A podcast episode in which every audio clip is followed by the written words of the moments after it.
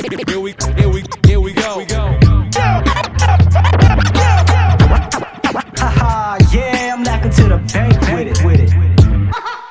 Are you, are, are you, are you ready to get, get, get, get, get down? And welcome to the Antisocial Comedians Club. What's happening, everyone? You're listening to the Antisocial Comedians Club. As always, doing the introduction, it's me, Lewis Taylor, and today for the introduction, I'm joined by a very special guest, Mr. Lee Haskell. How do it? Um, yeah, so today's episode is a fucking dream come true for us. We've had the incredible Australian comedian, producer, TV presenter, radio host, and podcaster, the absolutely fantastic Wil Anderson. Um, well, we talk about everything, don't we, mate? Yeah, yeah. We cover uh, PC comedy. We could to cover comedy. Him growing up on a dairy farm. Um, stuff he got up to as a radio presenter. Um, also giving us absolutely incredible vi- uh, advice on being stand-ups and progressing in this industry.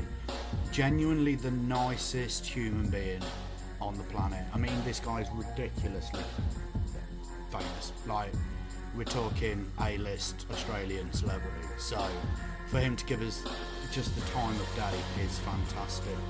Um, as always, like, subscribe, and share. What's our social medias? social media you find us at CC Podcast, and that, that's literally Instagram. We've got Twitter, haven't we? We do Twitter. We are going to start doing more stuff on social medias. We're loving all the interactions we get from you guys. We love the support and you know all the kind things you're sending in to us. Hopefully, we can carry on making these. We love making them. Um, the podcast's going from strength to strength, and it's all because of you guys. So, thank you so much. And if you know anybody that's stuck in a wheelchair, why don't you park them on the top of the stairs, put the brake on, and put the podcast on in the house? Um, they might starve to death, but we could do with the listeners. That's. But yeah, uh, as always, guys, enjoy the episode. and Thank you so much for listening. Love you. Bye. Yeah, sorry, we're having some technical problems. We uh, our normal camera doesn't work, so we've had to swap swap over to the laptop camera. No worries. Um, no, it's all good. It's the modern. It's you know, look, it's pretty great that technology allows us to do this sort of thing, and then it doesn't quite allow us to do this sort of thing. Is what I've tended to find. Yeah, but it's still cheaper than the five grand it cost us to fly over to you. So Yeah, still very grateful. Plus, we're not letting people in the country. that's We've it. shut Yeah. the border. So there's Yeah. also No, I'm not. I'm not swimming from Bali. That's for sure. so how are things over there now with everything that's going on? Uh, well, we're having a little second wave. You know, some places haven't had a second wave yet because their first wave hasn't finished. Uh, basically, I think Donald Trump promised there wouldn't be a second wave in the US, and he's doing a pretty good job of making sure that the first wave just keeps getting bigger and bigger. um, we've opened up a little bit more here. You're seeing a lot of footage of, but you know, there's no vaccine, and there's still some people who've got it, so it's yet to be seen how well that goes. But the aim is, you know, they, they had 8,000 people at a football game tonight in Brisbane. And, you know, the, the aim is that they, you know, are hoping that they will have crowds back to most things in September, October. But let's see how it goes. Oh, God. Yeah. Uh, yeah, we're, we're just we're shut down. Well, we're still we're supposed to be opening back up next Saturday for pubs and restaurants and stuff, but it's a bit touch and go at the minute because our problem is because we've had hot weather for the first time in 20 years. Everyone's going down the beach.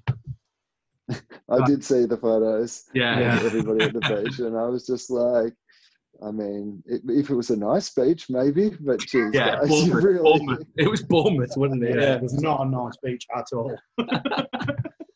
To be honest, though, your your second wave started because of one of ours coming over. They opened up the uh, the um, for immigration and that. that. I mean, I'm I'm actually doing my visas at the minute to come to move to Perth. Fingers crossed, like Right. with family. nice. Uh, yeah. So, a a long story short, I'm on I'm on a group on Facebook, and apparently it was actually an English person that came over that got tested at the airport, and that's made them shut the uh, borders again.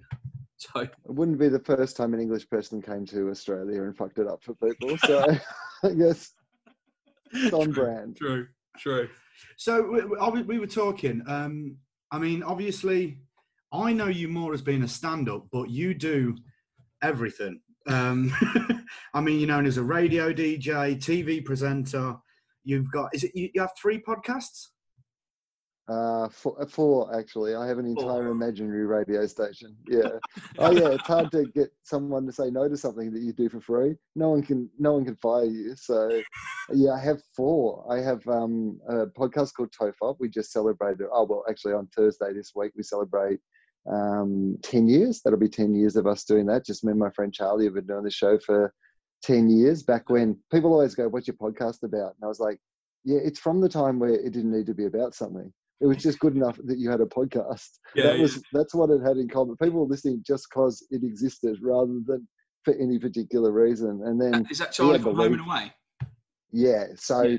he went he went to home and away, Yeah. and so then then they wouldn't let him do the podcast for a while because uh, they did not think the tone of discussions we were having on the podcast was suitable for an actor who was on home and away. So then I started this spin-off podcast called Fofop, uh, and uh, like with just other comedians. And anyway, I've done like nearly 300 episodes. In fact, the next episode is episode 300 of that, and um, that's really just the that's just the side project. That's the um, you know the spin-off. And then I have this show called Wilosophy, which is kind of an interview show. I guess it's like you know it's kind of an interview show. It's mostly a conversation about things that we find interesting with like celebrity and comedian type people, and that is quite popular. Like people seem to really like that show. And then I have this like bizarre Australian rules football cup podcast called Two Guys One Cup, an AFL podcast, which I listen. Charlie and I I do do. listen to that to be honest, because uh, I'm a West Coast Eagles fan for all my sins. Uh, So.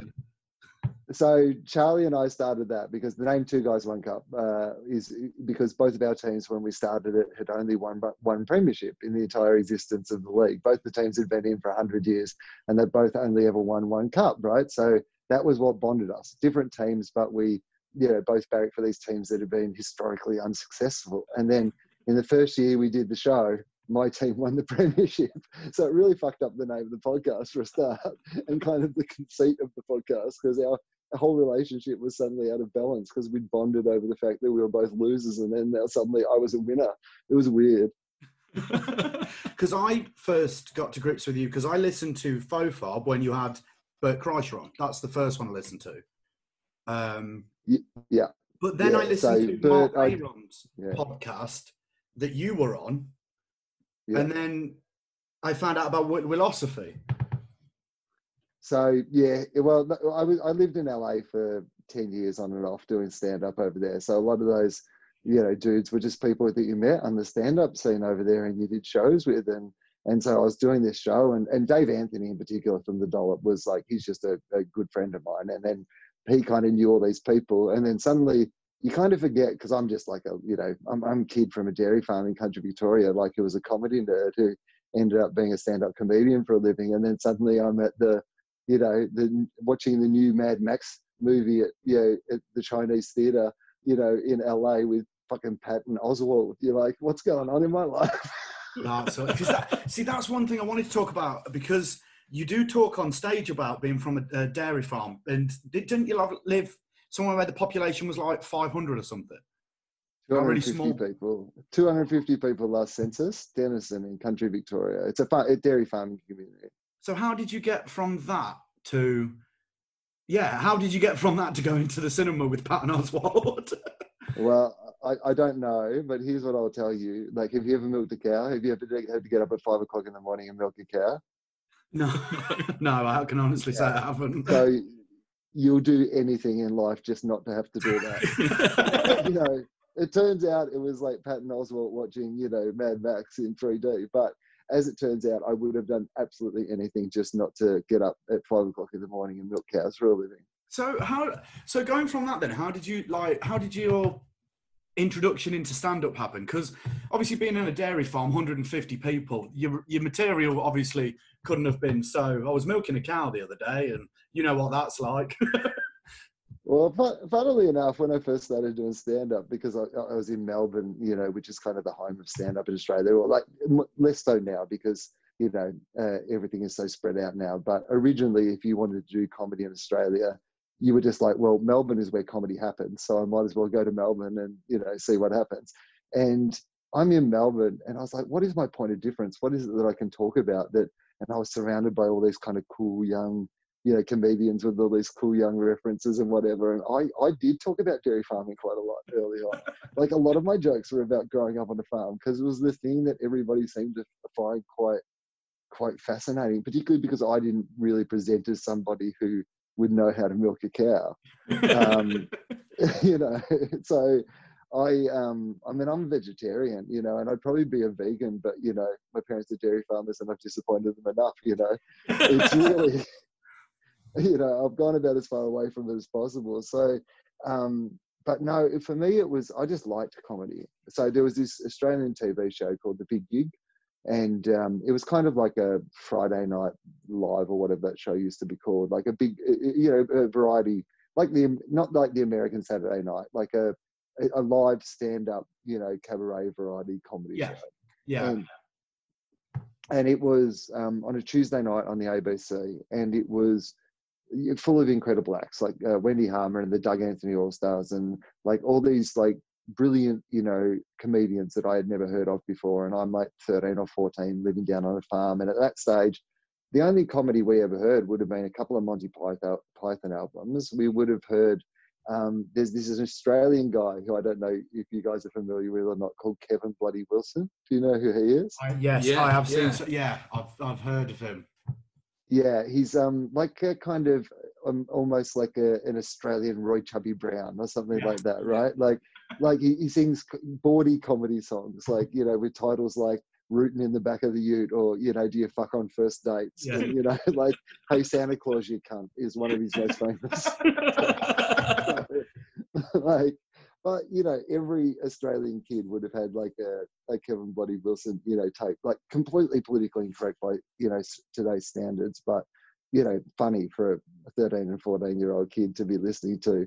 Um, an Australian mimic, like a, a, he would mimic cricket commentators. His name was Billy Birmingham. He went by the 12th man, and he would do these fake cricket commentary albums that were comedy albums that were incredibly popular in Australia. And then it was like Bill Cosby. Yeah, that hasn't dated well. And um, uh, and Billy Connolly. So Billy was the one for me, and so I had a whole bunch of Billy Connolly albums, and I absolutely loved them. And so when I was um, 17, uh, my mum took me to see Billy Connolly in Melbourne, a place called Hamer Hall, 3,000 people. And I was 17 years old. We went down from the farm, you know, three hours, you know, in the car together down to see Billy Connolly. Never been to a stand up show before. Don't really know what stand up is going to be at a show. Like, surely it can't just be some dude standing on stage talking for three hours, can it? Like, you know, he, he- like we've, we've paid like a hundred bucks for these tickets. He's not just going to stand there and talk for three hours, is he? Is like, we all talk for free every day. Is he that much better at talking that we're going to pay him a hundred dollars to hear him talk when we can't get people to shut the fuck up in our everyday life? yeah, apparently. So I remember sitting in that room and I honestly thought, this is the greatest form of entertainment I have ever seen in my entire life.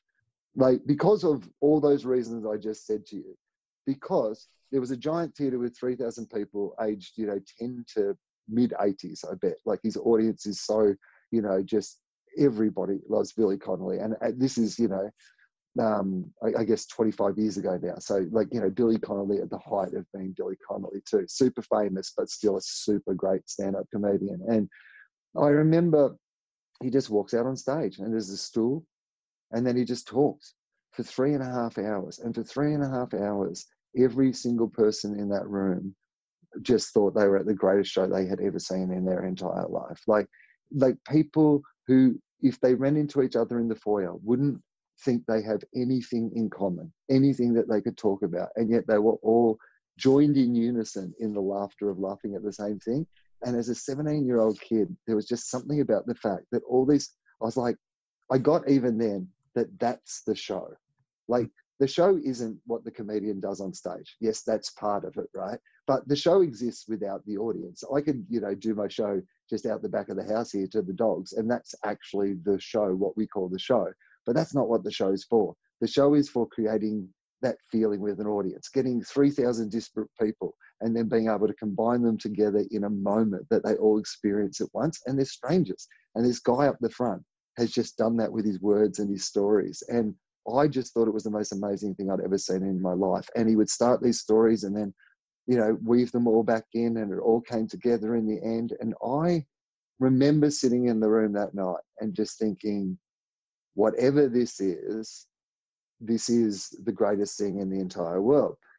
But then, because I was a kid from a dairy farm, and uh, you know that was the first time I'd ever seen stand up, I then went away to university and became a journalist because I didn't know that a stand up was a thing that, like, how do you do that? Like, I couldn't. It's not like you know what I mean. Like, how do you get from sitting in my chair to being Billy Connolly up on stage doing that? I had no idea how that would happen. I, I, I was a bit like that because I come from a working class family, and it was nev- nobody in my family. There was no musicians, artists, anything. They were all bricklayers, builders, stuff like mechanics. And then it was that thing of, but, but as a kid, you don't. It doesn't occur to you that it's something you can do. You think it's set for people earlier on, and then as I grew up, I was like, oh no, shit, anyone can do this. Anyone. That's the real thing about it. Like anyone can do it. I was going to say all you need to be able to do is talk, but you don't even need- to talk. You, you could be a mime. You could do physical stuff. Like anyone, anyone can do it. it. And and that's why you know sometimes when the industry fails a little in its inclusiveness, you know, and there's been some pretty prominent stories of that of late, you know, about it's incredible that our industry can be not inclusive because it is the most inclusive of all jobs that you can possibly do. No matter what your life experience no matter where you come from no matter what your you know particular capabilities as a speaker or not as a speaker stand you can find a place in the stand-up comedy world. It should be celebrated for the fact that it's something that literally anyone with any life experience could actually do There's a guy over here, um, the deaf guy. You know the deaf guy. He's on. He was on Britain's Got Talent. He's Oh, he's big um, on the scene. He can't. He, he's, he can't speak. He does. He does. can't remember I don't know how he does it, but he does. He's like a Stephen Hawking. Yeah, he has basically. the uh, screen. He's got a his- screen. Yeah, So so like he does his material on the screen. People love it. the no words guy. That's what it's called. isn't it? No, Yeah. is that is that no Yeah. words guy? Yeah. So it just shows you can do anything. Anything. it's it that is absolutely incredible though isn't it, it like Yeah, i mean the fact that you know that even there you can find a way to do it and like connect with an audience and mm. connect all these people to a person and a story and an experience that in, eh, in what other way are you hearing from that person and what their life view is and what their worldview is? Like i have learnt so much about like different types of people and their backgrounds from being in stand-up comedy clubs hearing somebody talk about what it was like to grow up where they grew up or what it was like to go through what they've already gone through it's it's like it's an incredible education if you just listen to people's stories too Mm. It's, it's the alternate view of perspective as well. It's like Richard Pryor. His mother was a prostitute. He grew up in the projects, extremely poor person. Now, that's not necessarily relatable to everybody, but it's still funny because it's his perspective, it's his life story. It's, it's an interesting listen. I must admit that there is occasions where I have said to my parents, like, you could have locked me in a cupboard or something. Like, you know, they are pretty nice, straight up and down, ordinary people. I've done my best to wring some material out of them, but they haven't really presented me with a lot. I've got to be honest with you. It's not a Richard Pryor backstory. yeah, I do that. I do a joke about being, because uh, 'cause I went to Catholic schools growing up. And I always joke about, like, oh, I want to talk about going to Catholic schools. Don't worry, I wasn't touched, but it's a shame, really, to make much more money if I was. yeah, I had a. Um, it's a horrible thing to say, isn't it? But it's. Uh, there was a teacher at our school who um, later was up on charges, and uh, I was his favourite pupil, and like yet not a pass. And I know that's something that I should feel like pleased about as an adult, but I was like, for my comedy career, it wouldn't have been that bad. That might have been my net. yeah, it's not one of them things you want to go and see him in prison and go, "What was your problem?" I was a stunner. What what did I talk too much? Did I wear the wrong clothes? What was it? I mean, go and see him in prison and go, look, mate, just between you and I, can we fake some stuff up? I just really needed new special. I know you're going to get an extra 20 Yeah. years on your sentence. You're in for life anyway. Come on, we might as well make some money out of this. I'll give you ten percent. Exactly that. Ten percent. Ten percent is pretty good to spend in prison. That's a lot of cigarettes. Yeah. Commissary for days. So, like, what I mean, at the minute, we we were talking about this the other day. How's the um, whole PC culture going over down over there? um, in Australia? Because I know there are a lot of people that are getting. It's very woke at the minute, from what I can tell over there. Yeah, I think. Well, it's funny, isn't it? It's, it's such a interesting conversation. This because, like, often when it's represented in the media, for example, you know, there's this big debate in Australia at the moment about the death of the larrikin, and what they really mean is like, where's Paul Hogan? You know, that's what they really mean. Whenever anyone in Australia says death of the larrikin, what they're really talking about is mostly Paul Hogan. They're just like, why aren't all modern comedians still Paul Hogan? We just like Crocodile Dundee and throwing shrimps on barbies, and they were simpler times where a white man who built the Sydney Harbour Bridge was also our best comic in our country. You know, like so. there's that.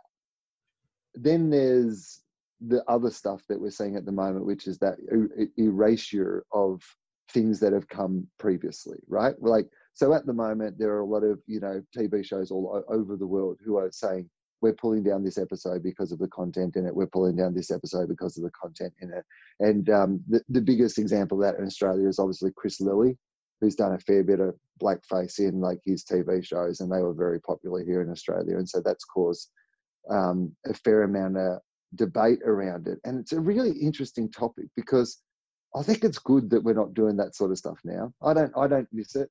I don't I'm not one of those people who sits around going, you know, I always think that comedy is coming up with new things to talk about, right? Yeah. New and interesting things to talk about. So the idea that you want to go back to anything that's old fashioned, yeah, it, like that that old sort of like racial or sexual stuff interests me in the same way as somebody talking about fucking airplane food being bad Mm. interests me. The topics have been done. Unless you have some new and unique and interesting take on those topics, and chances are, if you do, you're then somebody doing non-politically correct material, but just from a different, like a more modern perspective, right? And you still see plenty of that. Like you still see so many people who are working with those same themes and topics and making comedy that is as edgy and outrageous and whatever, but it's just done from a different perspective. Now, the one about getting rid of the old episodes, though, this is where it gets tricky, I reckon, because it happened, right? Yeah. Like it happened. Like there are there's schools in America at the moment who are, are thinking that they're not going to uh, run To Kill a Mockingbird because it uses the N word. To Kill a Mockingbird is one of the greatest stories in history about racism. It's about racism. It's not a racist like play. It's about racism, right? Yeah. You can't have it without that there. To erase that sort of historical document, you just go, well, it's what happened. It was the time. I have no problem with this kind of idea that it may be warning people. You know, if there's people who don't want to see that sort of stuff these days, then having that sort of stuff to have the, you know, this is from a different time. It contains, you know, blah, blah, and blah, blah, that, you know, some people might be offensive, but I don't agree with the idea of just erasing it and pretending that it never happened in the first place. Because how do we know where we've come from if we can't look back on where we actually were? We've just erased everything that came before, and we're like, well, we've arrived at this magical point where we're not doing that stuff, but now we're pretending we didn't do it in the first place. And that to me, that's where I tend to have a problem with this idea of pulling all the stuff down and and you know taking it away. I just think that's almost worse than having done it in the first place. Yeah, it is. It is. I mean, um, the talking about that, um, they're not going to take Roots down, are they? You know what I mean? I learned a lot from watching Roots and watching Twelve Years as a Slave. I, knew, I never knew nothing about slavery until Yeah, I watched them films. the, yeah, because they they're also saying about it with the slavery movies and stuff like that. There are young people that are using words and terminologies from them films and abusing them, but they're, they're 18 plus films. Kids shouldn't be watching them anyway. No. And it's like uh, going back to what you said about Kill a Mockingbird. They've had the same problem with Huckleberry Finn. Um, in- Right. They use this. They use the M word repeatedly because it's one of the characters' names. And what they're saying is, well, we should change the book and change his name. Now that's not how the author writ it. Like, I, Jesus, uh, 80 years. Uh, well, that like this is, I think it's a brilliant example, right? Because that book is again about the racism of the time. His his name in that book is not because somehow you know uh, when he was writing it, Mark Twain sat down and went, "I'm a racist. I'm going to say a racist thing." He was making a commentary of, of, of about the racism Mm. of the time. He was reflecting the time, and it, you know the relationship between Jim and Huckleberry Finn in that is a story about you know somebody not seeing the color of somebody and understanding what their life is. Yeah, so I think we have to be careful, right? You know, I do think that we have to be careful because we can't just literally pretend that those things didn't happen. Plus, you know, this idea that like some kid is gonna like the reason some kid is using like the N word is because he read Huckleberry Finn. You know what? Celebrate that. He Yeah. read Huckleberry Finn. like if he didn't pick it up from you know, you know I mean? like no, he didn't he didn't get it on the latest Snoop Dogg album, but no, Huckleberry Finn. That's where he picked it up. You Yeah. know what? At least You're he's, at least to being a good parent. Pat him on the back. Good on you, mate. Yeah, to be fair, if a kid's smart enough to get through the whole of Huckleberry Finn, I'm fairly certain he's smart enough not to go around throwing that word about.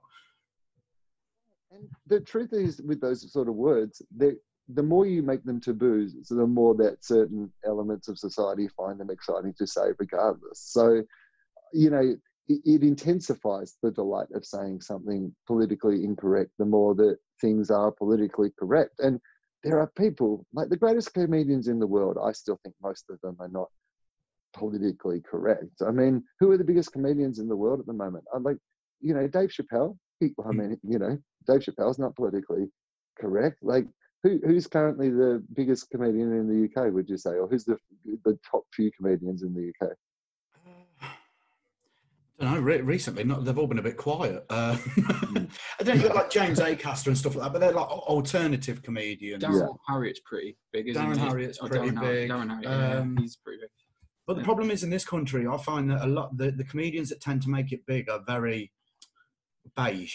Yeah, so you've got like your, your Right. Peter Kay's. Obviously, Peter Kay's massive, but he only does he, he'll do he'll do like eighty shows in a row and then disappear for Six twelve year- years yeah. or whatever, or six He years does or like whatever. five years off, Yeah, and yeah. half uh, six months off. Um, Kevin Bridges, he, he's another one. He's quite, yeah, he's quite busy. Yeah, I think we have he's the about- opposite problem because in America, it's like you say, the biggest comedians, Dave Chappelle's not politically correct. Bill Burr constantly gets slammed for being Yeah. sexist, and then over here, it's it is very we're very. I feel like we're very censored. I don't think. I mean, even like in America, like uh, I would argue, and he, look, he's not really my cup of tea anymore. In fact, he was never really my particular as a stand-up my cup of tea. But you know, as big a comedian as, as there has been in the last thirty years, Jerry Seinfeld.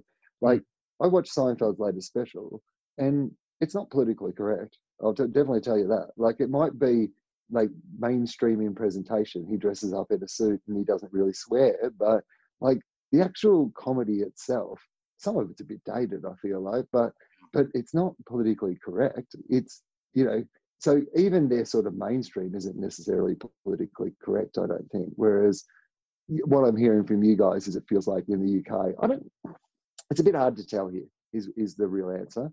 I don't really think it is here yet, but we are having that debate a lot. So I guess maybe it's one of those things that could change pretty quickly. Mm. I think the thing is across the thing is like Eddie Murphy's where before lockdown he started gigging again, going to the comedy store, stuff like that. He was gonna he's gonna be coming out with his new special. Now you watch Raw and Delirious, they're they've dated terribly because not terribly as in they're not funny, but they're not politically correct anymore. I mean the first Well, joke in because they're time capsules. Like it's for me, that's like South Park. If you go Yeah. down through the Wikipedia of South Park for every year, you will see a better reflection of what the world was talking about and what the world was thinking and what we are all obsessed by than Mm. you will from reading history of those particular years. Because South Park has an incredible capacity for being incredibly satirical about the discussions we're having and the things we're obsessed with and you know reflect our society and the way that they express their ideas it dates incredibly badly like incredibly badly because it is the best of all comedy which is completely of its time it is summing up a time and so then when the time moves on then like even Eddie murphy said he, you know, like of course he wouldn't make those jokes now. But if you're an 18 year old kid back then, like in that time with where you've come from and what your story is, and you're making those sort of jokes, I think that's a historical document, and we mm. can just look at it and go, that was funny for the time, and you know he was the biggest comedian in the world at the time. Like I don't think Eddie Murphy is like you know lobbying for the idea that he should be able to do those jokes today. I think Eddie Murphy's like, no, no, no, I've got some other stuff that I can talk about now.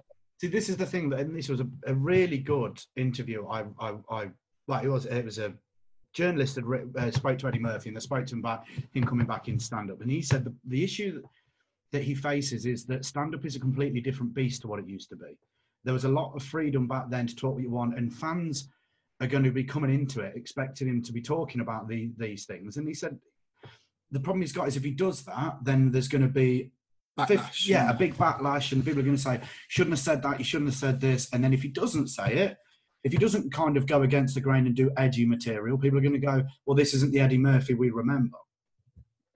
But I think that there are, as Chappelle keeps showing, incred- ways you can be incredibly edgy now. You just Mm. be edgy about different shit. Like if if your edginess is only limited to three or four topics, like if you can't be edgy if you're like you know not making fun of gay people, or if you can't be edgy if you're not being incredibly you know sexist or homophobic or whatever, then I might make the argument that you're not that edgy. Yeah. Like if you can only be edgy about three or four topics, then I reckon it's the topics that are doing the heavy lifting, not you. I want to see somebody take topics that haven't talk, been talked about before and be incredibly edgy about them. Like you can be incredibly edgy about soap. I mean, come on. We're in the middle of a global pandemic. There's never been less of a trust in like news and media and the very things that hold together our civilization. You know, 50 people have half the accumulated wealth in the fucking world. 50 people, well, 50 families have half the accumulated wealth in the fucking world. You don't reckon there's some shit you could be edgy about? Yeah. Like half of fucking Hollywood's going down in sex scandals. Like he's spent a career in the entertainment business that's suddenly been exposed for the massive charade that it is. Celebrities never seem more fucking useless than it does right now. I mean, all these celebrities making, you know, singing Imagine and thinking it helps people who are going through legitimate struggles. Man, like there's there is shit you can be edgy about. You know, the, the there is so much stuff that you could be edgy about, and a million. I mean, the fact that Chappelle released obviously that special off the back of, um, you know, the Black Lives Matter, and you know, really like spoke directly to something that was in so much. I'd love to hear what Eddie Murphy thought about that. You know, Chris Rock has no trouble being edgy. Like Chris Chris Rock is edgy in a way that when this latest thing happened, his old bad apples routine came up because you know they was the, the quote was, "Well, there's a few bad apples," and Chris Rock has that routine from it's got to be five or six years ago minimum now about the idea of like you know there are some jobs that can't have bad apples. You know, you know, you can't be a you know, pilots can't have bad apples. You know, there's uh, it's a whole good bit that at the time was a good bit, but now is an even better bit. Yeah. That's edgy. It's like the whole. of if you're doing a bit, Matters. if you're doing a bit about something that five years later still has cultural relevance, in fact has more cultural relevance than it did when you, that's edgy. Yeah, Michael Che Matters. If you, the the special Michael Che put out, Michael Che Matters, that has been referenced no end through all of this. I mean, one of his best jokes is like, we're not asking, like, we're not saying we're better, we're not saying we're the same, we're just saying we matter. Like that whole bit just went, just blew up on social media, and that was a bit that was put out six years ago. Right. So that's there's plenty of shit to talk about. Yeah. Would be my argument, you know, and there's never been more to talk about. We're at a massive time of cultural reassessment where like we've never been through anything like this in our lifetimes. Our generation, how old are you fellas? Uh, I'm 29. I'm 33. Okay, so you've been through two in your lifetimes, right? Well, Yeah. you're almost too young for the first one, which is, well, I think the internet and then this would be the argument I would make because the mm. internet changed everything. You're Yeah. probably a little bit too young to remember how much it changed everything. But for me, the internet kind of really became a thing around the age 20. So, the first half of my life, like you went to the library to look shit up. Like we didn't live in the world where you went to the movies to watch things, you you went to a restaurant to eat food. You know what I mean? Like Yeah. all these things that have changed so substantially. And if we wanted to do this, like a, we wouldn't be able to do it unless we were in the same place to do it. We'd probably have to be in a radio station to make it happen. And then how would we get people to hear it? Like what would we make cassette tapes and hand them out at gigs? Like like the you know, it, it revolutionized everything, dating the way we interact as human beings, a cultural revolution within our lifetimes. And then to run into this, a global pandemic on a scale where the entire world shut down. The entire world, every single country has shut down, like had to like unprecedented. We just put a pause on our world. We've put a pause on our lives.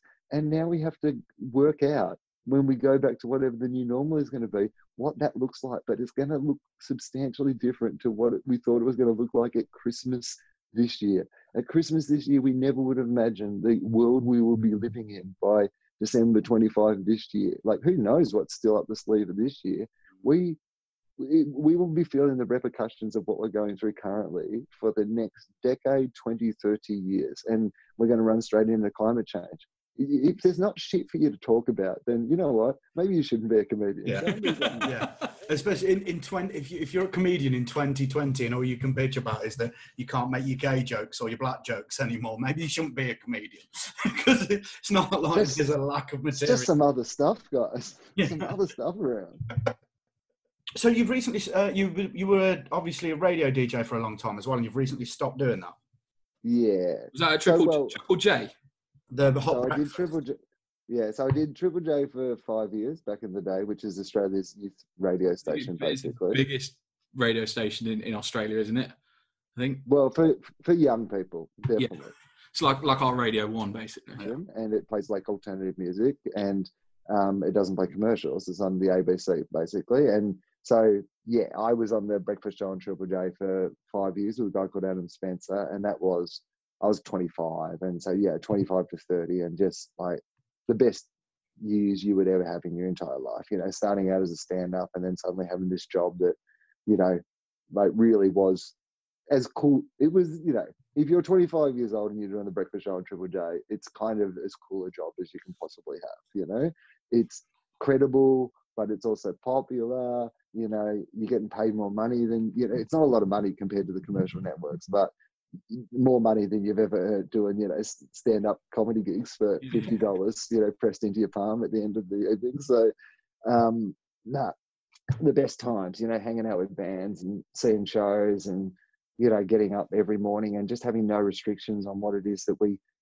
would talk about. So the guy Adam, who I did it with, is like a maths and science nerd. You know, a great broadcaster and a comedian, but his background is maths and science, and I was from a dairy farm, and so we kind of had this real interesting like we had a lot of things we liked talking about together but then all these areas that neither of us had any in common which you know kind of made it really interesting. And yeah it was it was great fun times and but yeah getting up at you know three four in the morning to you know make radio every day and then trying to do stand up comedy at night which was hard and i was lucky enough i had a tv show as well so it was like it was a busy busy old time. Not a lot of sleep not the sort of thing that i could do at my age now but uh, the sort of thing that i mean i remember because we would i would work all week and then i would party all weekend you know you're a young person with access to this kind of cool world of being able to go out and have fun and and we took full advantage of that you know hanging out with bands and you know drinking all night and taking drugs and doing the whole you know experience like you know like you know kicking off on a friday you know morning straight after the show going out and having like a bottle of wine with breakfast and then just not sleeping until sunday night you know that sort of lifestyle. Whereas um i just went back and did yeah radio for like two and a half years in the mornings again on a commercial network you know for for money let's be honest that was mostly why i did it. And um uh and they just a completely different experience you know that sort of thing of like you know if, if it was eight o'clock on a weeknight and you know i didn't have anything to do i'd be in bed asleep and you know really trying to you know manage your, your time and your emotions and doing a grown up job. But i just found it completely i quit at the end of last year which look to be honest um, probably would have been good because what my plan was i was just going to do a stand up all year. So anyway then a global pandemic happened so secret of comedy timing probably probably would have been good to hang on to that job probably shouldn't have made that big speech at the end of the year everyone I loved them, but I really love stand up. It wasn't wasn't the greatest decision I've ever made in my life, but um, but no, I don't I don't even really regret it, despite the fact that uh, I'm currently an unemployed stand up comedian. But uh, I um, you know my my true love and probably what the time we're going through at the moment just reinforces this, which is like you you st- you stop caring what the world thinks is important because suddenly all we see about the world is all the things we thought were important aren't really that important. The only really important thing is to what what do I want to do? What is it that makes me happy? And you know, I told you about that story about sitting in that audience with Billy Connolly and just feeling as happy as I've I've felt, and I've never since then, of all the things I've been lucky enough to do, um, I've never had a feeling as good as you know being in a stand up in a stand on a stand up stage telling jokes to people. So yeah, I've uh, given up the radio so I could you know concentrate on doing gigs at night. Now I'm I've been in the same house for four months without leaving. So anyway, it's fine. Be, I mean, to be fair, between your like your four podcasts, you've got Brewer um, doing stand up and the radio. When this come about, did you not just kind of go, "Oh, thank fuck," just four months, just chill out? Because it must it must have been so hectic having all juggling all them things all at once. Uh, okay, so I'll be honest with you. So I've done the Melbourne International Comedy Festival the last 25 years in a row. So that means that every year for the last 25 years, I've written a new show, and there were a couple of those years where I wrote two new shows. Um, so I've probably written 26, 27 shows in the last quarter of a century. Yeah, and this was something I wanted to talk about because I was looking through all your shows and I was gobsmacked that you were pumping out what a different one every single year. different one every single year because it was the i mean it was the i started doing yeah comedy at the melbourne comedy festival when it when i started it was only six years Note. old Sorry, sorry. For some reason, my Alexa kicked off.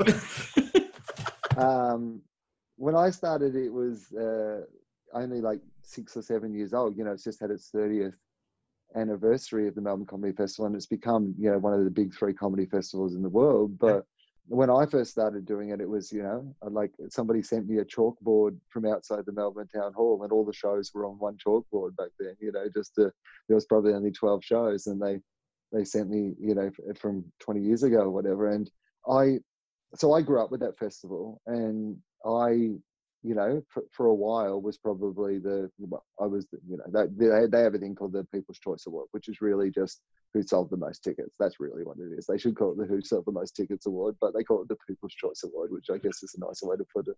And um, I won that six times. So there was a, a period of time where like the Melbourne audiences were just being so incredibly generous in the way that they were supporting what it was that I was doing that it just kind of felt impolite to not do a new show every year.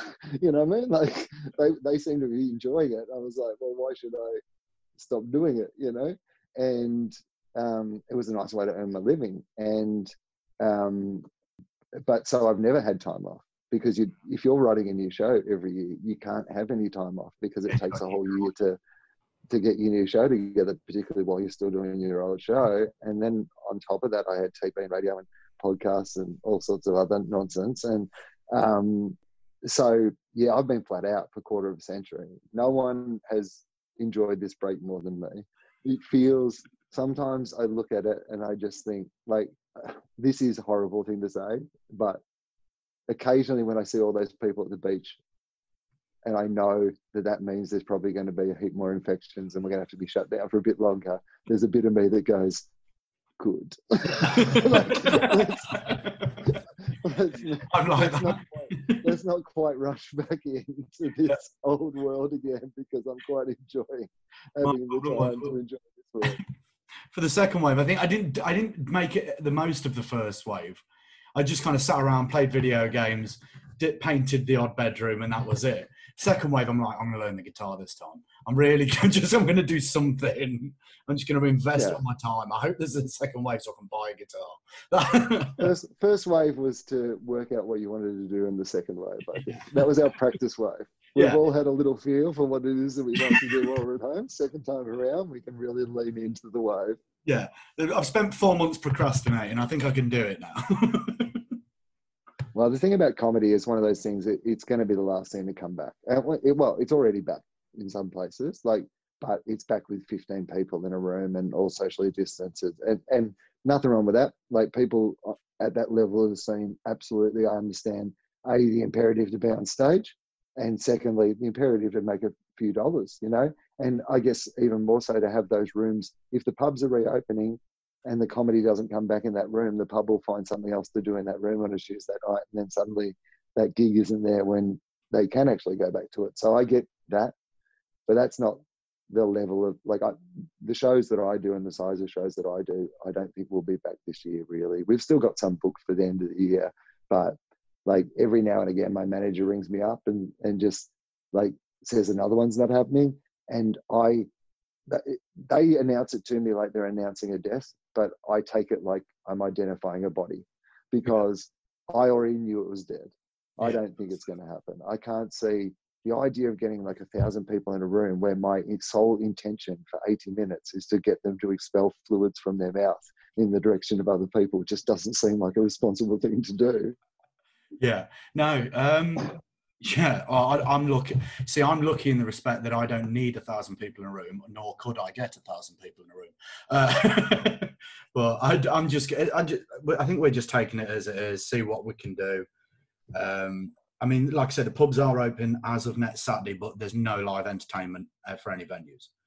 So we're, we're just waiting. doing it small here around meals is the exemption here, I think, at the moment. But I think in the next few weeks, they're really tr- going to try to get people in. The big theatres are the ones that are pushing it, obviously, because things like the big, you know, foreign musicals and plays and stuff have these guarantees, and they just need to have a certain amount of dates. So the Harry Potter Cursed Child is at the Princess Theatre in Melbourne, and they've got a five-year engagement. You know, they booked the theatre for five years. They renovated the entire theatre. It looks like Harry Potter. You know, they turned it into a Harry Potter thing, and the idea is they sell out every show for five years, and that's you know how they invest all that money. And yeah, they'd sold tickets two years in advance, and then suddenly, if they can't get them back in there by I think September, the show just goes away. You know, so the next three years where they're meant to be there, it just won't be there. So um, I don't know where it will be. By the way, I think that's a weird thing to say that that show won't exist because what else is it going to do? It's not Yeah. going to be able to perform anywhere else. But anyway, that's apparently what they're saying.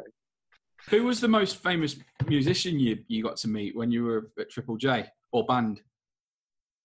And have you got any stories of, Uh, of crazy nights out? Like, I mean, there's a few, but probably not many that I can tell would be the answer to that question. Yeah, we had, Um, Uncle Frank from the Fun Loving Criminals, and we we got one story out of him, and he was arrested. Like, no, they're all too incriminating.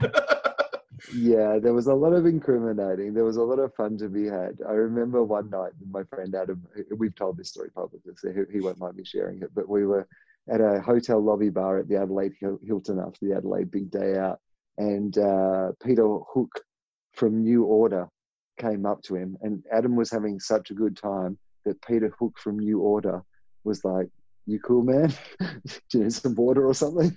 And you got to say, when Peter Hook from New Order is telling you you might be having too big a night, you're having a big night. Um, the the Coldplay boys before they were kind of famous was probably yeah Chris Martin ended up kind of becoming a super famous person, but we knew him you know back when they were really just like you know a little indie English band out in Australia trying to you know flog their record, and the only place that was really playing it was Triple J. So they were the sort of you know guys who would literally just come into the studio at the drop of the hat to sing us a song or do something fun for the show because they were at that level of their career where they were still um, you know building it all. And I that summer I saw I won't I can't name who this other person is because this is just not, definitely not public knowledge, but I saw Chris Martin definitely seduce and have a kind of you know a, a tour fling with another a popular female artist who was on the on the bill at the time who uh, I was like, this guy's going somewhere. I could tell. they're playing. They're playing at three o'clock in the afternoon in the in the sun, playing yellow. But I was like, you know? I, I feel like these guys are going somewhere. Can we try and guess? Um, Dave, guess, or will you tell us? you can. Yeah, yeah, absolutely. You can. Yeah, you can have a guess. On Credible, alternative, English, female. alternative English. Come on, this is your department. oh, You're the music. I- honestly, I haven't got a clue. Uh, when was when like was it?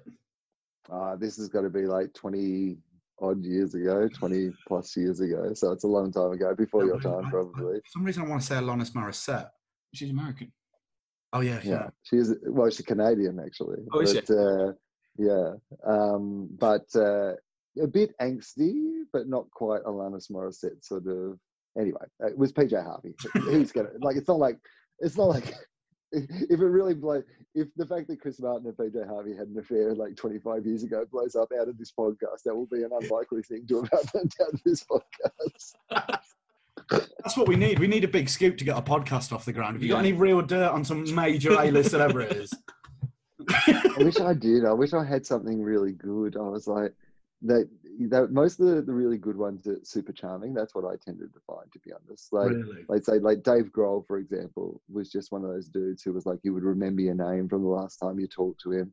He'd like remember my girlfriend's name, and he like, um, you know, who he met once, like previously, like those sort of guys. The ones who were really good, just were just very nice. I, I, I once asked, he was touring with Queens of the Stone Age, and I said, look, you know, Foo Fighters, Que- Queens of the Stone Age, Nirvana, literally you've been in three of the biggest and best bands of this generation. What's your secret? And he was just like talent. Yeah, I guess I guess that is probably the secret. That is a good secret. Um, I'll, I'll tell you one thing. Uh, Jamie, Jamie Oliver once stole my, one of my recipes. There you go. Like that's What? actually a true story. So, That's well, not a real, re- not a real recipe, and I probably stole it from someone myself. But I'm not a professional. I'm not a professional chef. I think I'm allowed to steal recipes, just not material. That's that's yeah. So um, uh, he was on our radio show, and our conceit was that we were going to cook him breakfast. So I can't remember what Adam made him, but I decided I would make him cheese on toast in the toaster. So you ever done this? You turn the toaster on the side, and you put the cheese on the toast, and then you put it just in the toaster on the side, and make No, cheese but on I toast. will now. I didn't even Right. do that. That's genius. I know, right? So I showed Jamie Oliver that, and literally the next series of his TV show starts with him going downstairs, going, his little life hack." Turns the toaster on the side, puts in the bread and cheese, but then puts tomato on the top, which I, th- I bet was him going, "No, it's different, mate." and then because the tomato was too soggy, like the the bread melts and the whole thing catches on fire. It's in one of his shows, and I was like, "You stole that from me. You literally stole that from me." Yeah. It's the equivalent of someone stealing your joke and fucking it up. Yeah, Oh, just adding a topper. You go, that, that's not how I do it. There's a, a an Australian comedian called Brad Oakes who you guys might not have heard of. He's a, just a really great, you know, working club Australian comedian. But yeah, really fantastic act and has some really amazing jokes. But he tells this fantastic story, just true story about this guy who came up to him one day and was just like, "Look, I've been doing one of your jokes and I just can't get it to work. Can you give me some tips?" oh, that is brilliant. Oh. oh God. Yeah, I actually had that one. So I used to do a really short bit. I can't remember what it was, but I did it and someone stole it. We did a gig together and three days later he used it in his set. And he come on and one of the lads, I never said anything to about it, but one of the other comedians went, You stole his joke. He went, No, I didn't. I went, You did, but it's fine. He went, Well, if I stole your joke, why aren't you bothered? I said, Because you're a shit comedian, you did it wrong anyway. I hate it. There's so many jokes. I think it's a British thing because we have American comedians on, but there's so many joke thieves in this country. Yeah, there is I think because you guys also have a jokes in particular that's very British, Mm. whereas like you know sometimes I mean it's it's natural that people are going to come up with. I mean all you have to do is look at Twitter, particularly if it's something topical or something that everybody is talking about. There is a hive mind sense, like it- um what John uh, John Mulaney is that the American comedian John John Mulaney? Yeah, No, the- what's his name? just Kid that right? Gorgeous. Yeah. Yeah, really fantastic comedian. Um, I've watched a heap of stuff recently because somebody pointed out that one of our routines has a similar like starting point, and they were just like, "Have you ever seen his bit?" And I was like, "No, I'm going to go and have a look because I just, yeah, you just don't want to be doing something that someone else has done, even if it's completely coincidental, right? Particularly someone who's put it on tape." And so I ended up watching like so much of his stuff. Like I thought it was so great. But the thing is, the bit they were talking about I was actually quite relieved because it, all it is is two people noticing the same starting point, and then where it goes uh, is completely different. And that's the thing about, like, I think Australian comedy and probably American comedy to a certain extent is like most of the comedy is about where it goes, like as opposed to the joke. Whereas in British comedy, I think there is a lot of emphasis. Like when you go to Edinburgh, they always, you know, like what are the best jokes of the festival? like this idea that like Australian comedy isn't like dominated by the idea of jokes, like routines, bits, perspectives, where you take that thing. It wouldn't really matter if all 200 acts at the comedy festival all got the same topics at the start, as long as you all then went away and made different meals about it. Like, you know, what my take on that topic would be just should be really different to what your take on that topic would be, and Yeah. what your take on a topic would be, and what Chris Rocket's Rock's take on the same topic would be. You Yeah, know, like that would that's- be more parallel thinking. right. Yeah. So like with with the bit with uh, that I did, I knew it was it was the bit was the exact same because it was it was literally it was only a short bit. It was a bridge bit between two stories, and it was just an exact rip off of what I was doing. Um, but then again, it's like you say, I've done bits that you can watch major celebrities do something. It's very parallel thinking. You think, well, I can't do that because then it looks like I'm ripping them off. Well, that's I think that's like often what happens, and I think I've been on both sides of that over the years. Like, like I've had people say to me, I, I was doing a bit like that, and you did, yeah, something similar, and then I couldn't do it, and and and I've certainly been at home and watched somebody do something and just go, all right, well, I guess I can't. That bit's just gone. I had one with my my dear friend Justin Hamilton, who's a brilliant Australian comedian, and he tours with me. Like he's literally my best friend, and he's toured with me, opening for me for like nearly twenty years and we hadn't seen each other's shows this year. Like we'd written them, yeah, we hadn't seen each other. We've been in different places, and so in Adelaide at the Fringe Festival, we went and um, yeah saw each other's shows after a year of not like gigging together, and we had one routine. Again, different executions because we're different people, but one routine that was definitely still about the same thought. You know, the same thing that we were both kind of obsessed with in a complete bubble from each other, and that's that's my best friend. It just happens sometimes, mm. but hope that your stuff is so uniquely you.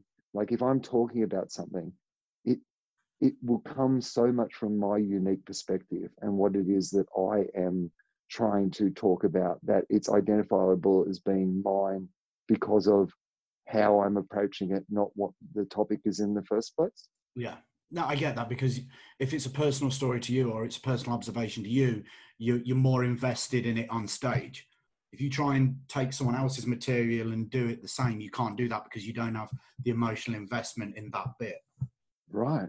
Yeah. And maybe your perspective's not right. And maybe you're, I don't know, like, I mean, but also it feels a little like, why not just be an actor? Yeah. Like, if you want to say what other people wrote, just be an actor. That's fine. You know, and look, there's stand up comedians who have writers and stuff. That's also fine, you know, but yeah, the idea of just like intentionally taking somebody else's thing is, um, yeah, the, the other, and this is why some comedians don't like to watch comedy. And I know like as an adult, I never watch comedy, half watch it now, because what you don't want is that idea that something just soaks into your brain and you don't know that you've heard it. Like say you've got something on the background or you're for half listening to something and it goes in and then you end up writing about that thing and that joke comes out and it feels like it just came out of your brain, but it didn't. It Mhm. came so I think that like when I'm watching stuff these days, I really concentrate on going, I am watching this thing and I'm being very aware of this is this performer and this is you know this is what they are saying so that if that ever, thought ever came into my mind i'd immediately be like oh no hang on i saw john Mulaney do a bit like that and Definitely. You don't want to have that, like you say, paying half attention, then you have a subliminal, subliminal thought in the back of your head, and you think, that's genius. I should write a bit about that. And then the, the idea was actually sparked from someone else's idea. i've i mean i sometimes google i like i mean honestly if something comes too quickly to me sometimes i google it. I, like I, you know if I, if it if you just have that idea and you're just like ooh am i smart enough to have thought about that by myself or is that just something i've heard someone smarter than me say and i'm, I'm just saying it now? And i will i will or do a ring around. Like it's, it, these days i'm not doing as many sort of gigs with people that you can kind of ring around to but back in the day when you're like doing a whole bunch of gigs i might just ring some other comics and go hey have you heard anyone have this take or if i know there's a comedian who might be covering that same area. Like, so there's a, a younger comedian than me called Tom Ballard, who's an Australian comedian who does, you know, kind of political social commentary stuff as well. So sometimes if there was like a an Australian issue that I felt like both of us might be talking about, I might just ring him and say, "Hey, are you doing a bit on, you know, the bushfires in mm. Australia?" Would be a good example, right? The bushfires. He's probably the comic who's most likely to have a similar you know area that he's working from and palette that he's working from from me so i will often just give him a call and go hey i think i'm going here here and here are you going to any of these places and he'll be like yeah no or whatever and we'll have a chat around it, like almost like a dividing out of it before we before we start on actually coming up with the jokes. I might go here, here, and here, and you can have here, here, and here. no, I've definitely done that. I've done it as well where I've done something. I'm like, oh, that might be a bit too obvious. That's got to have been done before, and then I just end up trying to find out if anyone's done the subject or been close to, which I have done a couple of times, and I've gone, yeah, okay, that was a joke. I, I, I can't remember what joke. I was doing a weird joke about the lottery and daydreaming about winning the lottery, and how it just alters your perspective of your day. You know, like the idea of sometimes you get in, you get caught in that rabbit hole of, oh, what would I do if I won the lottery? Oh, I know, I'd go on holiday for a year solid, then I'd come back and buy a mansion. And you're daydreaming at work, and your boss says, get on with work. And you're like, fuck off. You also automatically have that attitude of, I've won the lottery now. and I thought it was really good. And then I just, I was like, that's got to have already been done. And I, I spent a whole day doing it. Thought, right, no one's done it. Great. I'm going to take it on stage. I went to, this was about a year ago, and I went, I went to a gig and I thought, I'll try it out, do it. And it went really well. And my mate come up and he went, yeah, that's been done before. And I was like, shit, I must have spent 12 hours trying to find the guy. And he was like, um, I think it was a, an old Louis C.K. joke. And he went, yeah, Louis C.K. did something very similar. I was like, shit, I thought it was really good as well. Hands It's- down. well, I'm, you know what? Go on. sorry, I was going to say I've stole Lewis's stuff before. I'll put I'll hold my hand up. Done it loads on this. Yeah. I've se- he's, he's told me jokes before, and I've I've come on here like two days later and done done them like on the podcast, like just chatting away, and it's just worked out perfectly that I can fit this bit in, and it's all is. And I, I didn't even know subliminally. I didn't even know we were talking about it in the van, like you know, like I mean, I steal jokes from everyone in my life. Like, you know what I mean? Like, like my girlfriend is constantly like, I said that. And I'm just like, yeah, but you have no use for it. I can. I've done that. I've retold a story my girlfriend told me. And then she got on stage and she's like, You can't do that. I was like, Yes, I can. I'm a storyteller. It's, I, I tell it much better than you. oh, man, the amount of things in my show that I say happened to me that happened to her. Like, I just take them and I just change them to happening about me. Because I don't tell them about her. I don't want to embarrass her, but I will make me the person in it that's like, yeah. So if something like she does something embarrassing, she'll be embarrassed by it. No, I'm the whole time I'm like, no, no, no, that's good, that's good, that's a good- that's a good bit for me because I can get, I can get all the joy out of like telling that story in front of an audience, but none of the embarrassment of it actually having happened to me. have you uh, have you ever come across um, an Australian comedian? He lives over here called Thomas Green. He's I know who Adelaide. he is. Yeah. Yes. Yeah, he does. He's on the circuit here. He's he's really good. yeah, but he's getting, he's getting very popular over it. He's a fantastic comedian. Yeah, I think, I There's, mean, I I also well, see. there's an opportunity now. There's an opportunity now for people to travel internationally, but also there's an opportunity for people to, like, I mean, I find it amazing that um, there's just no way we would have, ever, you know, like, and we're having this conversation, Jane. This is great fun, and like, it's really nice to hear what like your perspectives are as well, because like I've been where you are, right? Yeah. Like, you know, starting out, like starting out doing things and making things and like seeing where it's all going to go and it's like mm. super exciting and it's the best times like it's that it, it's never more fun than it is right now like i mean i know i might not feel it sometimes like it sometimes feels disheartening and like when's you know this all going to happen properly and how am i going to get really great at this? But it's also the best time because that's the most exciting time of it that wondering and trying and experimenting and you know working out whether you can do it or not and what stories you can tell and how you can legitimately come up with a way to be funny and you know you guys are getting together and you're making this show right? Like you're making a show.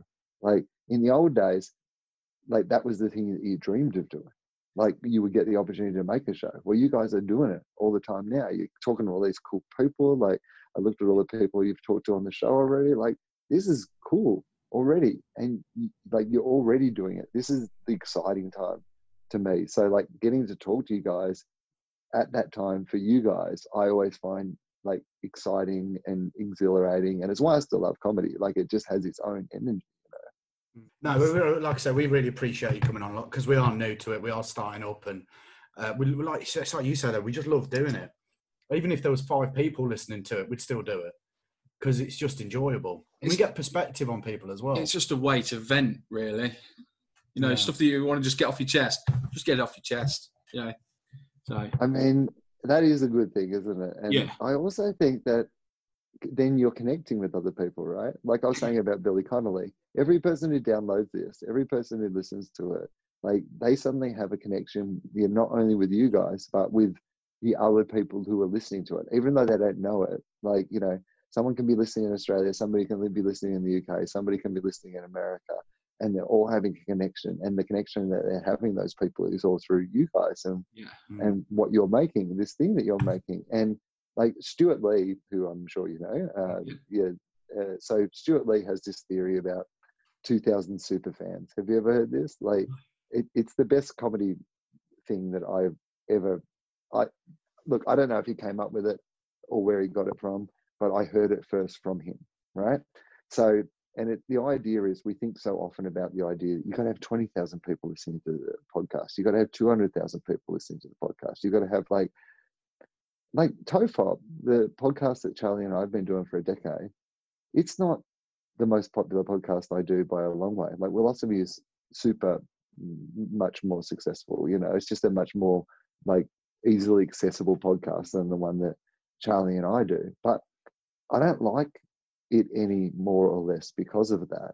Like the people who have listened to Fofop, there's like only 50,000 of them, right?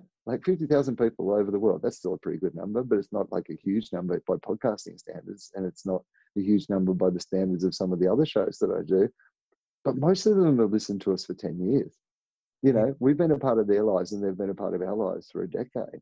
Like that, just because there isn't 10 times as many of them doesn't make the relationship we, we have with them any better or worse. And that doesn't matter if it's five people or 10 people. But Stewart talks about this idea of 2,000 super fans. And the idea of how to build an audience is really all you've got to do is convince 2,000 people you're worth 50 quid a year, right? Yeah. And that's not a lot if you think about it. Like it's a stand up special and a t shirt or a ticket to a show or whatever. 50 quid a year. it's a quid a week. Isn't it? It's a quid a week, Right. two week with a two week break for Christmas. That's all it For is. 2,000 people. It's not, it's actually not that many, right? Like 2,000 feels achievable. And if you do that, that's 100 quid a year. That's your income. That's a job, right? Yeah. So if you can just convince 2,000 people to like you enough to give you 50 quid a year, you have a pretty good career. And then you just make 3,000 people like you as much as the 2,000, and you make Yeah. 5,000 like you as much as the 3,000, you know? Yeah. And that's how you build a career. it's all about opportunities, isn't it? And uh, like being able to do what we're doing now with you is giving us an opportunity to go forward because people will look at this and take us a little bit more serious than somebody that's just starting out that have got people that uh, as guests that are not so well known. You know, I know, I know full well now. Now we've we've had you on and we've chatted and we've we'll put this episode out. I know full well that it will look more professional in the long run to get more And guests reach on more and people. reach more people. Yeah. So we really do appreciate that because I mean, hopefully going Yeah, I forward. appreciate I appreciate being part of your resume going forward. oh, it's, uh, yeah, no, it's good. I mean, you're right because I know lads that have. It's like you say. Um, I don't know if you, you know who it is, but Adam Rowe and Dan Nightingale have a new podcast on over here. They started it at the beginning of the lockdown, and in the couple of months, in the first couple of months, they had a thousand subscribers to their Patreon at five pound a month. It's like they've said they've just got a wage. They've just get they're getting paid now during coronavirus. They've saved themselves. Their, their, their material's really good, to be honest. It is a really good listen. Yeah. And Well, I mean, that does during help lockdown, because put in an episode out a day. Yeah. what I love though about that is that sometimes people get embarrassed about that. I think, like sometimes people get embarrassed about the idea that it isn't a TV network or a radio network or Mm. something like this has just come along and said you're important or you're fuck that shit. Like fuck putting all those people in the way of you and your audience. That mm. to me, like the people who subscribe to my Patreon, I always say to people, doesn't matter how many emails I get to the Patreon, I will respond to every single one of those people because you've all invested in the show. You're like your shareholders in the show. Like you are my most important audience. Now I'm glad it's free and a whole bunch of other people who don't contribute to the Patreon can still listen to it. But you guys are also the reason that they get to listen to it. So you should also feel a bit proud of that. Because not only is your contribution meaning that, hey, here's five dollars, yeah, here's five quid a month because I like what you do. But what you're actually doing is donating five quid a month for all those other people who can't afford to give five quid a month, so they can still hear the show as well. So it, it's cool, man. I I love this new world for that reason. Like I am so, and that's why I have four podcasts, despite the fact that I have all these like what more traditional media jobs. You know, I have a you know super successful TV show that I've been doing for like we're about to do our twelfth year. You know, it's been the number one show on our network for twelve years, but I, I feel very grateful that I've got to do that show, but I don't feel connected to the audience who watch that, and that is like millions of people. Mm. In the same way as I connect to the people who listen to the podcast and support the Patreon, because they're the people who really are, like you know, the TV show's free. It comes on your television regardless of whether you want it or not. You know, but the podcast you have to go and find and you know enjoy. So no, I I I I dig it. I'm a big fan of you know this new world, and I I think that it means that people can discover all these incredible things that they wouldn't necessarily have otherwise been able to discover. Yeah, I uh, think I think with podcasts as well, there is something that is uniquely raw about them. It's the whole thing of it's it's like when celebrities started doing like Ozzy Osbourne did the Osbourne stuff like that. The look into their life. I feel that's what a podcast is. You get to hear their opinions, what they do in their day to day life. It's very there's no filter to it, and I think people just love that. I think people like to hear comedians, celebrities, musicians talk, and it humanises them. And I think that's what appeals when you know, for, for the sake of five pound a month, people are happy to pay that. It's not a lot, right? It's what you pay for like a, a fancy coffee or a sandwich or something. So Yeah, if you yeah. if you like if you like a show, I mean, I contribute to. I'm a big believer in also like paying for entertainment. Like there are so many things that, like obviously, I get an opportunity to go to for free. And don't get me wrong, if I feel like they can do without my money, I'm I'm happy to take a free ticket. I did not pay for the U2 tickets. I thought Bono's doing fine. I can get a free ticket to U2. You know, um, but um, eh, but you know, if I'm going to go and see like a, a comedian, an emerging comedian, like at the festival, for example, like I mean, I can walk into any fest, like Com- Melbourne Comedy Festival show and see it for free. Like they'll let me in to see any show I want to see. But if I'm going to go and see someone who's you know an emerging artist, I always buy a ticket because I think it's important to like if you want to like you know if you genuinely believe in people supporting things that you if you have the capacity to support them you should so there's a bunch of podcasts that i listen to that i support their patreons you know it's not like a one-way street like i also you know contribute to the one the shows that i like Mm. and i like that it makes me feel good to do that Brilliant.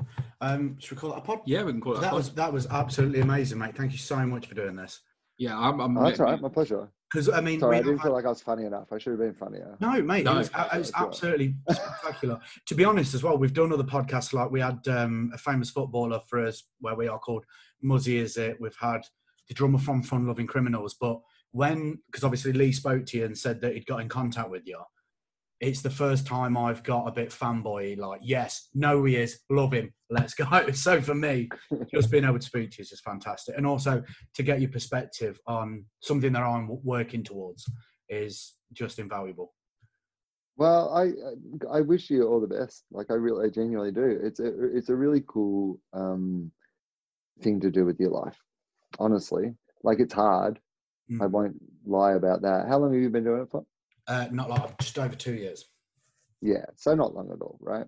So, you know, everyone will tell you the same things. It'll take you don't don't stress. It'll take you five to seven years to find your voice properly. That's all true.